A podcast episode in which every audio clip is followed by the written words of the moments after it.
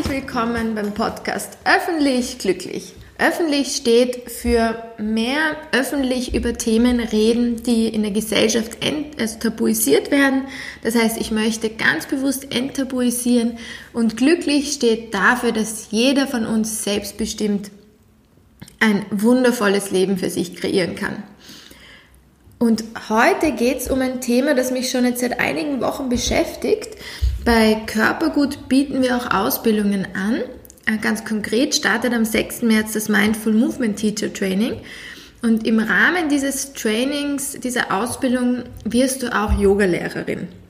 Wirst quasi von mir und von den Gastexpertinnen, Dozenten zur Yogalehrerin ausgebildet. Und da kommen gerade sehr viele so Glaubenssätze an die Oberfläche von den Personen, die sich für die Ausbildung interessieren. Und grundsätzlich diskutieren wir immer wieder über diese Yoga-Themen ähm, in den Ausbildungen und in der Community, also ähm, unter den quasi Lehrerinnen bei Körpergut und in der Community drumherum. Und es ist auch ein Thema natürlich für ähm, einfach Yogis, die an Yogastunden teilnehmen. Und zwar, um welches Thema geht es da genau? Es geht um Handstände und um Kopfstände und um alle möglichen Armbalanceübungen, ähm, wo man auf den Unterarmen zum Beispiel balanciert. Ähm, also quasi meiner Meinung nach jetzt provokant gesagt Akrobatik.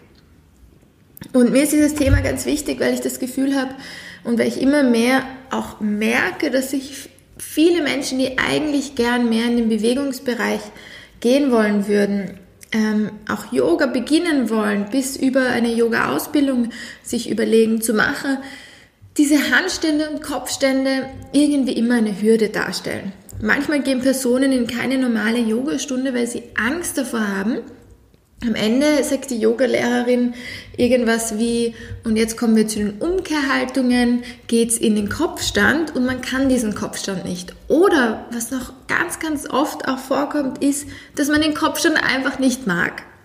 Und ich oute mich jetzt einfach in dieser Podcast-Folge ähm, für dich, weil ich dich dazu ermutigen möchte, auch viel mehr dazu zu stehen, ähm, was du magst und was du nicht magst. Und ich hasse einfach Akrobatik. Ich hasse dieses Show-off. Ich hasse ähm, diese Darstellungen auf Instagram, wo man so viele Yogalehrerinnen sieht und auch ähm, einfach Yogaschülerinnen, die sich präsentieren als der perfekte Handstand, Kopfstand und so weiter. Und das Ganze hat ganz viele problematische ähm, quasi Konsequenzen, weil eben dadurch Privatpersonen, Personen wie du und ich, die vielleicht mit dem Yoga beginnen, am Anfang dieser Yogareise gar nicht erst anfangen aufgrund dieser Angst vor Kopf- und Handständen.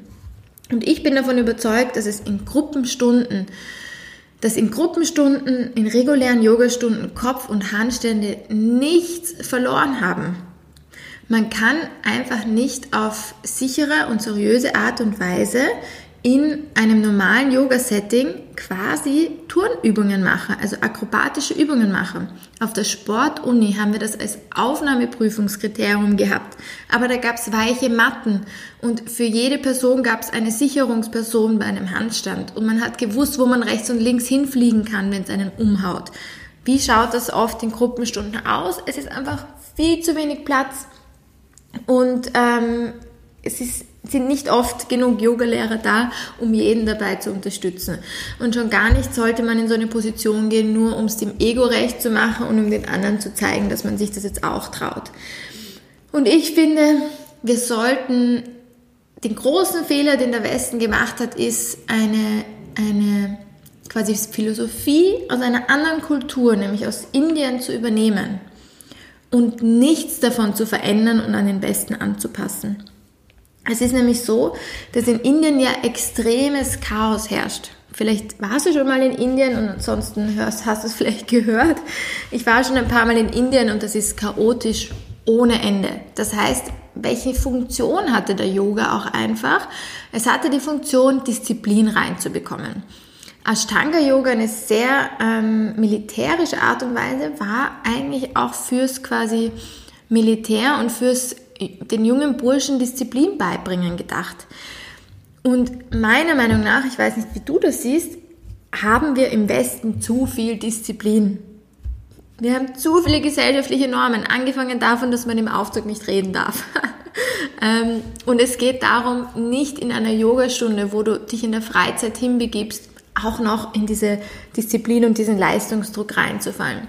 Du solltest da wirklich an nichts denken, an dich und deine quasi ähm, was dich ausmacht, die Liebe zu dir vielleicht denken, aber nicht dich wieder stressen lassen, ob jetzt am Ende der Handstand kommt oder nicht.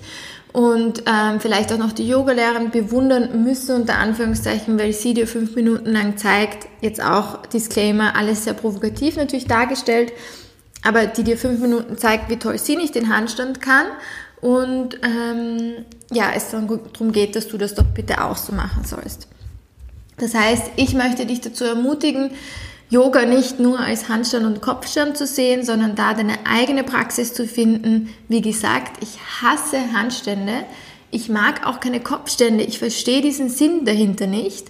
Die, abgesehen davon sind unsere, sind glaube ich von 80 Prozent im Westen der Menschen wahrscheinlich haben Nackenverspannungen, haben irgendwelche Schulterverspannungen und dann geht es nicht darum, einen Kopfstand zu machen und da nochmal mehr in diese Verspannungen reinzugehen.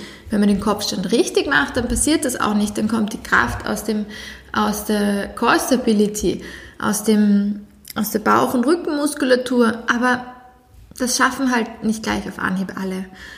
Und ähm, das braucht und das braucht Geduld und das ist eigentlich wieder wie ein neues Hobby. Und ähm, jeder von uns, der schon mal in, in richtigen Turngymnastikstunden war, wo Saltos gemacht werden, weiß, das kommt dort vor und dort passt es auch wirklich gut, dass man dort einen Handstand übt. Aber im Yoga, in einer Gruppenstunde hat es meiner Meinung nach nichts verloren. Das Witzige ist, ich habe das letzte Woche schon bei einem ähm, Post mal auf Instagram geteilt und seitdem seitdem ich über dieses Thema rede, wird mir die ganze Zeit, ähm, werden mir Kurse angezeigt ähm, von Yogalehrern, die Handstandkurse machen. Das finde ich ja okay, wenn man sich wirklich speziell dafür anmeldet und die Teilnehmer auch wirklich da motiviert sind reinzugehen. Nur das sollte aus Spaß passieren und nicht passieren, damit du auf Instagram ein schönes Handstandbild posten kannst. Apropos Handstandbild auf Instagram oder Facebook, das nur als kleiner lustiger Fakt, auch um zu wissen, dass oder dich zu quasi sensibilisieren, dass es hinter den Kulissen immer anders ausschaut. Mein erstes Bild, was ich für Körpergut auf Facebook verwendet habe, quasi als Profilbild oder Titelbild, war ein Handstand in Berlin am Tempelhofer Feld. Das Foto hat eine Freundin aufgenommen und ich bin genau, glaube ich, nicht mal eine Sekunde im Handstand gestanden und gleich nachher umgefallen. Es schaut aber natürlich so aus, als wäre ich ein Handstand-Profi. Ich habe das dann, glaube ich, auch wirklich nicht lange oben gehabt, weil ich irgendwie ein schlechtes Gewissen hatte und mir gedacht habe, nein, das ist einfach nur eigentlich ein, ein großer Fake und das sollte man auf keinen Fall fördern auf Social Media. Aber das nur so als Side, ähm, Side Note. Ähm, Genau. Und deswegen finde ich einfach, ähm, wir sollten uns nicht stressen lassen von Handstand und Kopfstand. Wir dürfen das machen, wenn wir es wirklich quasi uns anlernen wollen, wenn das witzig ist, aber es sollte nicht aus dem Grund erfolgen, dass man es irgendwem zeigen will, sich profilieren will, ein Publikum haben will, das einem dazuschaut, sondern wirklich aus komplettem ähm, Eigeninteresse mit Leichtigkeit quasi. Genau, ich freue mich mega von dir zu hören, was du dazu sagst.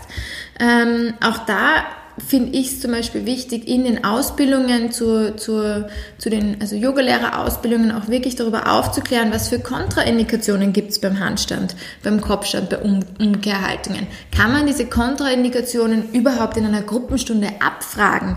Ähm, das habe ich noch nie gesehen, dass mich jemand nach Kontraindikationen gefragt hat, bevor dann ein Handstand unterrichtet worden ist. Also das ist einfach wirklich wichtig, finde ich, für Bewegungslehrerinnen, für Yogalehrerinnen in der heutigen Zeit auch wirklich zu wissen und sich da auch eine Meinung zu bilden und auch irgendwo ähm, eine Art Vorbild zu sein. Ich freue mich, dass du dabei warst heute. Ich freue mich, wie gesagt, über deine Meinung, falls du auch ähm, dich sehr für Yoga interessierst oder vielleicht sogar Yogalehrerin werden möchtest. Ist es immer spannend, da noch ein bisschen näher einzutauchen und sich hier auch mit Menschen zu übergeben umgeben, die das, die Yoga auch ähm, kritisch betrachten, ähm, andere Bewegungsformen auch kritisch betrachten und nicht nur, weil es ein Hype ist, alles nur gut heißen. Yoga ist spitze, Hype und Bewegung ist spitze. Es geht nur darum, nur weil es alle machen, nicht einfach blauäugig auch zu übernehmen, sondern auch für dich selber eine Meinung zu bilden. Warum ist Yoga gut? Warum ist Pilates gut? Wann ist das gut? Wann ist das andere gut? Wann hilft vielleicht Tanzen? Ähm, diese Meinung auch gerne zu teilen und andere auch zu empowern, ihre eigene Meinung und auch ihre eigene Stimme zu entwickeln. Du musst aber gar nicht meine Meinung sein. Mir geht es darum, dass ich dich empower, deine Stimme zu erheben und mir zum Beispiel auch gern zu schreiben, zu schreiben, was du dazu sagst und davon hältst. Ich wünsche dir auf jeden Fall einen wunderschönen Tag. Wenn du mehr Infos zum Teacher Training erfahren willst, findest du das unter körpergut.at slash teacher-training. Du kannst dir auch jederzeit ein kostenloses Infogespräch mit mir ausmachen, wo wir uns einfach unverbindlich kennenlernen und schauen, ob die Ausbildung für dich das Richtige ist. Alles Liebe, Theresa.